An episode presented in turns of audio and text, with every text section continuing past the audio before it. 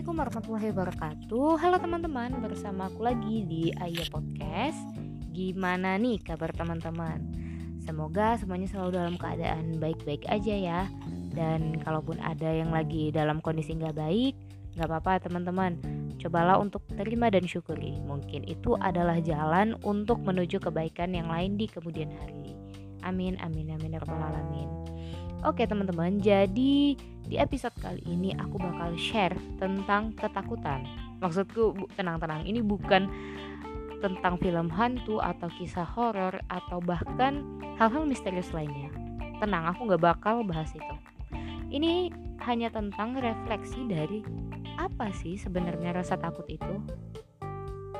Nah, sebelum memulai seperti biasa, bagi temen-temen yang ngerasa podcast ini bermanfaat, boleh banget nih untuk share podcast ini ke keluarga, teman, pasangan, dan siapa pun kenalan teman-teman. Oke, jadi mengawali podcast kali ini akan kuawali dengan pertanyaan. Sebenarnya teman-teman pernah gak sih teman-teman tuh ngerasa takut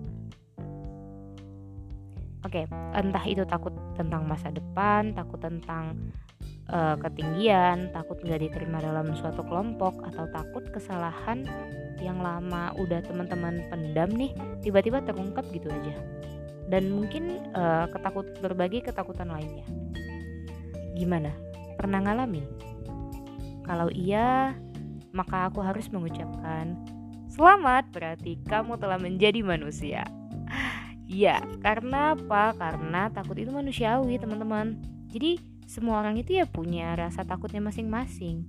Cuma bedanya ada kadar takutnya itu beda-beda lah. Ada yang mungkin cuma 10%, ada yang 5%, ada yang bahkan 90%. Dan tentu aja nih, objek takutnya itu juga beda-beda. Oke, mari kita telisik lebih jauh. Jadi, takut menurut KBBI adalah tidak berani merasa ngeri atau khawatir menghadapi sesuatu yang dianggap akan mendatangkan bencana. Dan ada juga yang mengatakan takut itu adalah takwa dan hormat. Otomatis untuk takwa dan hormat ini tuh ya merujuk pada posisi kita sebagai hamba. Jadi hubungan vertikal antara manusia dan Tuhan. Oke. Okay. Nah, dalam ilmu medis, ketakutan ini terjadi karena ada sinyal nih, berbagai sinyal itu yang memicu otak. Nah, dia memicu bagian amigdala untuk ngasih sinyal lagi ke si lobus frontalis. Nah, nanti si lobus frontalis ini yang akan menghasilkan respon di tubuh kita. Responnya itu apa? Responnya itu bisa fight or flight. Atau mungkin teman-teman lebih familiar dengan kata lawan atau lari. Nah, respon ini nanti akan mempengaruhi banyak organ untuk meningkatkan denyut jantung, kemudian kita tuh larinya jadi kenceng aja gitu kalau misalnya udah takut atau mungkin keluar keringat banyak gitu. Nah, hal-hal tersebut itu disebut sebagai respon fisik dari rasa takut. Kayak gitu. Nah, tapi ternyata uniknya bukan hanya respon fisik loh yang berperan, ada juga respon emosional. Nah, respon emosional ini didasari dari pola berpikir kita. Pola berpikir yang gimana? Pola pola berpikir yang terjadi akibat adanya kesalahan dalam berpikir. Wah, kesalahan gimana tuh? Nah, kesalahannya adalah kesalahan yang terjadi akibat adanya rangkaian imajinasi dan pengetahuan kita yang kurang lengkap dalam menafsirkan sesuatu. Nah, uh, mungkin aku bisa ngasih contoh kecil lah, contoh sederhana itu tentang anak-anak. Bayangin aja anak ada anak-anak yang mau manjat pohon yang tinggi banget nih. Katakanlah pohon kelapa. Nah, si anak ini mau manjat itu tuh kenapa? Ya mungkin dia mau manjat karena dia mau tahu gitu loh. Gimana sih sensasinya manjat pohon tinggi? Atau mungkin dia ngeliat teman-temannya, ih kayaknya keren banget ya pada bisa manjat gitu atau mungkin dia ngeliat ih gila kelapa di atas tuh seger banget pingin aku ambil dah rasanya nah atau mungkin ada alasan-alasan lain nih. Intinya adalah si anak mau manjat pohon yang tinggi. Nah tentunya dia bakal gak lama berpikir dan langsung aja ngelakuin gitu loh. Talk less do more gitu. Dia bakal langsung manjat pohon itu dengan berani. Tapi bagi orang tua yang melihat hal tersebut, otomatis mayoritas akan mengatakan jangan nak. Kenapa? Karena dia khawatir anaknya bakal jatuh dong. Nah, ini adalah titik perbedaannya. Di sini sebenarnya bisa aja sih si orang tua ini tetap ngasih si anak ini untuk nge apa ngemanjatin si pohon gitu tapi kenapa si orang tua ini melarang? Karena dalam persepsi si orang tua tersebut adalah ketika anak manjat pohon pasti bakal jatuh gitu. Tapi ilmunya itu gak gitu. Kalau misalnya kita telisik lebih dalam, kalau misalnya ada orang manjat nih, ya baik katakanlah itu anak-anak atau dewasa. Sebenarnya resiko jatuh itu ada ya ada tapi ada juga resiko selain tidak jatuh. Lah gimana cara mengurangi resiko jatuh? Ya, pertama mungkin si anak ini ditemani orang oleh orang yang ahli di bidang panjat memanjat. Ya, katakanlah dia udah puluhan tahun manjat gitu. Terus dia ngeli ngeliatin si anak ini, ngawasin si anak ini manjat kayak gitu. Atau mungkin si anak ini manjatnya pelan-pelan aja dulu nggak usah langsung nyampe puncak kayak kayak apa gitu loh langsung naik ke puncak nggak gitu pelan-pelan aja dari awal mungkin sampai setengahnya dulu gitu terus target lagi besok sampai baru sampai puncak kayak gitu atau mungkin dengan si anak ini manjat diajari teknik yang benar dalam memanjat itu mungkin beberapa hal yang akan meminimalisir resiko si anak ini bakal jatuh ketika memanjat Nah, pemahaman inilah yang tidak seutuhnya dipahami oleh beberapa uh, orang tua gitu.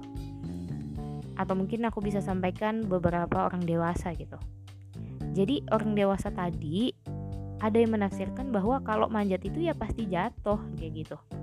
Nah, hal inilah yang menjadi rasa takut, dasar rasa takut tersebut. Sehingga si anak ya nggak bisa ngelakuin hal yang dia inginkan atau mungkin penjelasannya itu gak dapet gitu loh sama-sama setengah-setengah penjelasan dari ibu pemahaman si ibu pemahaman si anak kayak gitu nah jadi teman-teman rasa takut itu adalah satu bentuk ekspresi yang ekstens eksistensial dari seorang manusia yang harus dikontrol tentunya. Kenapa harus dikontrol? Karena nggak boleh berlebihan. Semuanya itu nggak boleh berlebihan. Dan rasa takut ini sama kayak harapan.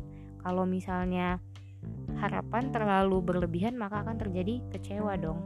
Sama kita harus mengontrol nih antara rasa takut dan harapan nah jadi gimana sih dalam menghadapi rasa takut itu? Oke jadi ada beberapa tips di sini yang mungkin teman-teman bisa praktekin. Yang pertama adalah teman-teman harus terima dan sadari bahwa aku emang takut akan satu hal. Contoh kecil aku takut akan kecoa. Oke oke aku sadar dan aku terima aku takut kecoa. Terus yang kedua adalah dipelajari. Apa yang dipelajari? Yang dipelajari adalah apa sih yang aku takutin dari kecoa itu? Oke mungkin yang aku takutin dari kecoa itu adalah satu kalau dia terbang aku takut kalau dia terbang. Atau mungkin dua ya aku takut aja sama kecoa karena aku nggak biasa ngeliat kecoa. Dan yang ketiga aku takut kecoa karena ada trauma nih di masa lalu yang membuat aku nggak bisa nih berhadapan sama si kecoa gitu. Oke jadi intinya pelajari apa sih sebenarnya rasa takutnya itu. Nah terus yang ketiga adalah kita lakukan evaluasi. Evaluasinya gimana? Evaluasinya adalah kayak uh, respon gitu loh. Kita kayak responnya itu harus lari atau harus melawan kayak gitu. Nah misalnya nih si kecoa nih, ya kalau misalnya kita lari ya udah kita pindah ruangan aja biar nggak ketemu si kecoa lagi. Atau kalau misalnya kita lawan, ya udah kita singkirin tuh kecoa pakai mungkin sapu atau apa kek. Atau mungkin kita bisa juga nyingkirin penyebab si kecoa itu bisa datang. Misalnya nih, ruangannya kan kotor ya, ya kita bersihin supaya si kecoa nggak datang dan ya nyaman aja kita kayak gitu. Nah, jadi ada batasan nih gak selamanya kita harus berpikir lawan lawan lawan lawan rasa takut atau malah lari lari lari dari rasa takut Nah, batas berpikirnya ini adalah kerasionalit kerasionalitasan saat kejadian. Apakah saat kejadian itu emang seyogyanya kita untuk lawan atau seyogyanya kita untuk lari? Gitu teman-teman. Well, mungkin uh, kalau bisa disimpulkan adalah rasa takut itu bersifat manusiawi banget, tapi tetap harus ada kontrol diri. Mungkin itu aja dari aku untuk pembahasan kita kali ini. Semoga ada manfaatnya ya teman-teman. Dan bagi teman-teman yang pingin ceritanya itu di-share atau pingin berbagi perspektif bersama di Ayah Podcast, boleh banget nih langsung aja kontak aku di email yang aku letakin di description box. Oke, terima kasih teman-teman. Semoga hari teman-teman selalu menyenangkan. And see you. Wassalamualaikum warahmatullahi wabarakatuh.